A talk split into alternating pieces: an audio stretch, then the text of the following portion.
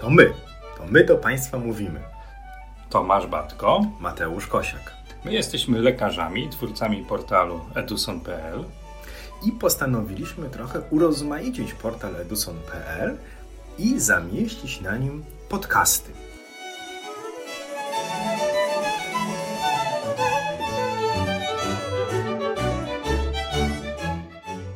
Zgłębiamy kolejne funkcje aparatów ultrasonograficznych.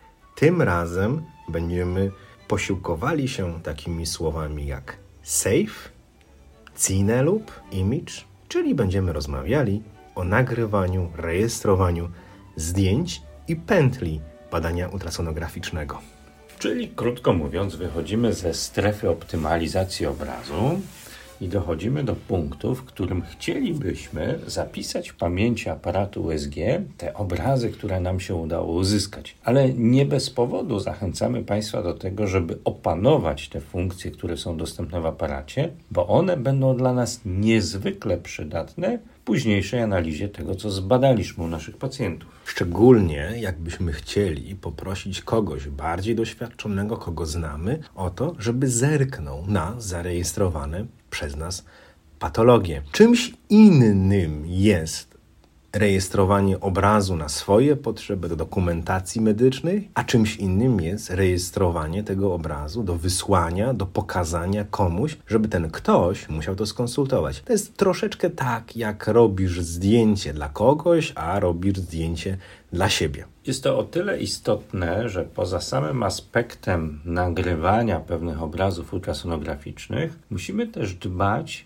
o dane osobowe naszych pacjentów. W związku z tym zawsze dbajmy o to, żeby wprowadzając dane osobowe naszych pacjentów do aparatu USG, mieć pewność, że nikt niepowołany nie będzie korzystał z aparatu i nie będzie miał możliwości przekazania czy zgrania tych obrazów i oddania ich powiedzmy delikatnie, w niepowołane ręce. To samo tyczy się sytuacji, kiedy przesyłamy obrazy czy zapisane zdjęcia i filmy do konsultacji do naszego kolegi, do zaprzyjaźnionego lekarza, do obcej nam osoby.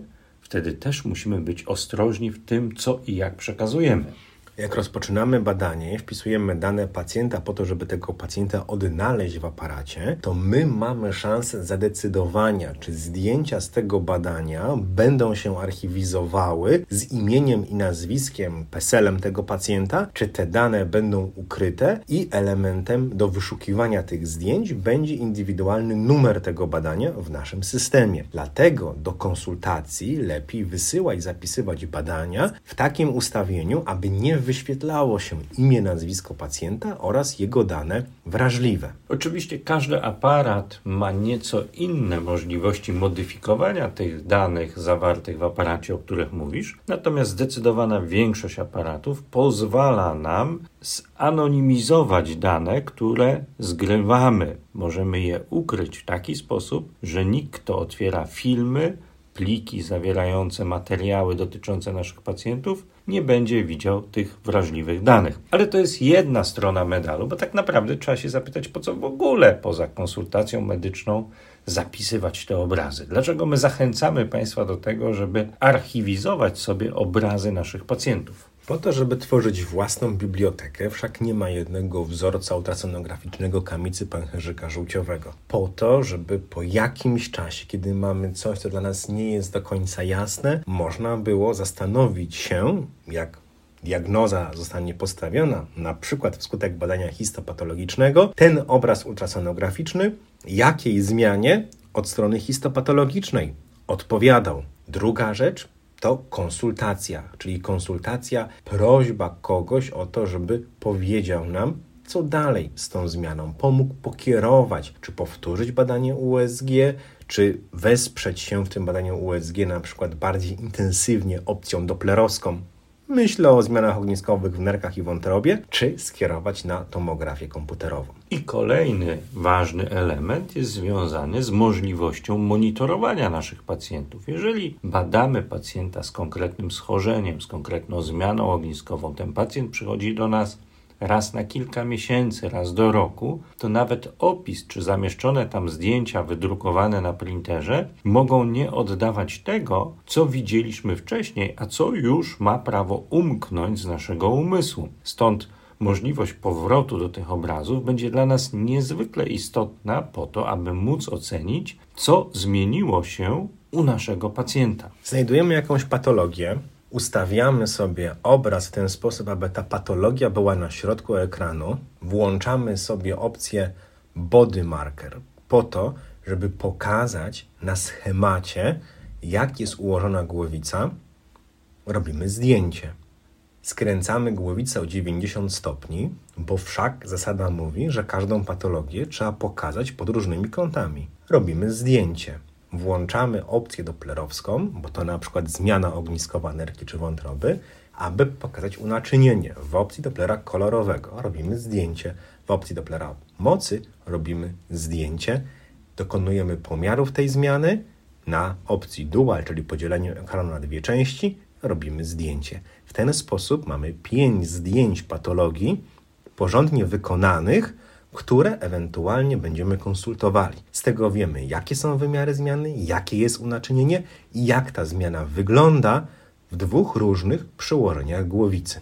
I oczywiście możemy sobie też nagrać krótką pętlę filmową. Większość aparatów pozwala nam w ustawieniach systemowych określić, jak długą pętlę filmową aparat będzie nagrywał po uruchomieniu tejże opcji. To jest jeden ważny element, czyli wybieramy czas trwania pętli filmowej, którą będziemy nagrywać. I drugi istotny element, na który pozwala nam praktycznie każdy aparat USG, to decyzja o tym, czy pętla, którą nagrywamy, ma być nagrywana prospektywnie, czyli do przodu, czyli w momencie uruchomienia opcji nagrywania nagrywamy na żywo to, co widzimy na ekranie, czy być może aparat ma zapisać ostatnie 5, 10, 30, 50 sekund naszego badania. Nagrywajmy pętle do celów konsultacyjnych w sposób prospektywny o umiarkowanie krótkim czasie trwania. 2-3 sekundy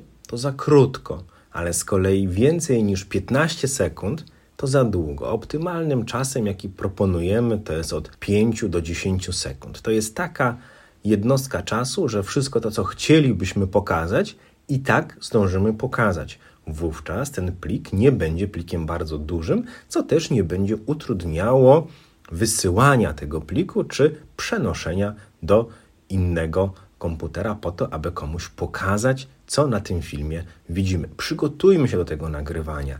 Niech podczas nagrywania oceniający nie widzi, w jaki sposób ustawiamy aparat, regulujemy ognisko, głębokość czy wzmocnienie. Bądźmy przygotowani, naciskamy przycisk nagrywania i nagrywamy to, co najważniejsze. I też zwróćmy uwagę na to po dokonaniu takiego nagrania, zwłaszcza pętli filmowej, że eksportując tego typu materiał na zewnętrzne źródła, typu nośnik pamięci USB czy inny zewnętrzny dysk, czy możliwość czasem bezpośredniego wysłania mailem z aparatu USG podłączonego do sieci, my też mamy możliwość wyboru, w jakim formacie ten plik będzie wysłany. Czy to będzie format dajkomowski, pozwalający nieco więcej potem uczynić z takim obrazem czy filmem, czy będzie dowolny format wideo, który będzie można potem bez problemu otworzyć w komputerze. I to są te informacje dotyczące nagrywania i zapisywania w pamięci aparatu USG filmów i obrazów. Ale my też przecież niejednokrotnie korzystamy z tego, co aparat robi bez naszej wiedzy w ciągu całego badania. Wyobraźmy sobie sytuację, że mamy pacjenta trudnego, takiego, gdzie mamy małe, krótkie okno czasowe. Jest to małe, niespokojne dziecko, jest to pacjent cierpiący, gdzie my widzimy coś, co zaczyna się dziać u naszego pacjenta, ten obraz na chwilę nam zniknął i nie mamy szans już do niego wrócić. Ciskamy w tym momencie spokojnie pauzę i każdy aparat USG zapamiętuje pewną sekwencję wsteczną uzyskanych obrazów. My możemy sobie kulką odpowiadającą myszce w aparacie USG cofnąć o kilka, kilkanaście sekund zapisany automatycznie film, po to, aby zobaczyć to, co nam już zdążyło umknąć z obrazu USG. I do tego też Państwa zachęcamy. Zamiast szukać uporczywie zmiany, która już nam zniknęła, jak ją raz zobaczyliśmy, zdążyła nam zniknąć, wciśnijmy pauzę i cofnijmy się do tego miejsca po to, żeby móc analizować ten obraz albo go po prostu zapisać na sztywno w aparacie. W większości aparatów stacjonarnych jest tak, że to, co nagramy, to przenosząc na nośnik pamięci zewnętrznej, nie musimy przenosić wszystkiego. Możemy też sobie wyselekcjonować kilka najistotniejszych zdjęć i kilka najistotniejszych filmów i przenosimy to na źródło pamięci zewnętrznej. Natomiast korzystając z przenośnych aparatów na urządzeniach, które mają dostęp do internetu, czasami od razu z tego urządzenia, na którym badamy, jak powiedziałeś, można takie badanie wysłać. Jest też jeszcze opcja, która się stopniowo rozwija, a mianowicie, że badając gdzieś w terenie, powiedzmy, mając zaufaną, dobrą duszę, która konsultuje, można udostępnić obraz, żeby na tablecie czy przenośnym urządzeniu ta osoba w czasie rzeczywistym uczestniczyła w tym badaniu. Nie jest to częsta forma, bo to wymaga dyspozycyjności tego, który jest po drugiej stronie. Firmy pracują nad rozwiązaniami tego typu, wspierającymi ultrasonografistów.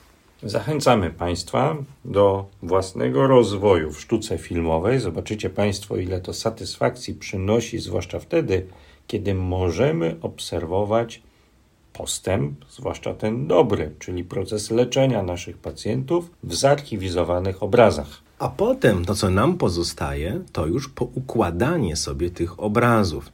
Pęcherzyki żółciowe do pęcherzyków żółciowych, zakrzepice żył kończyn dolnych do zakrzepic, zmiany ogniskowe w sutku do zmian ogniskowych w sutku.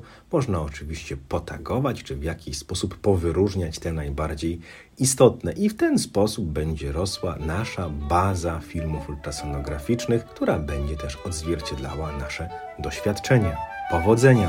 Powodzenia! Do usłyszenia!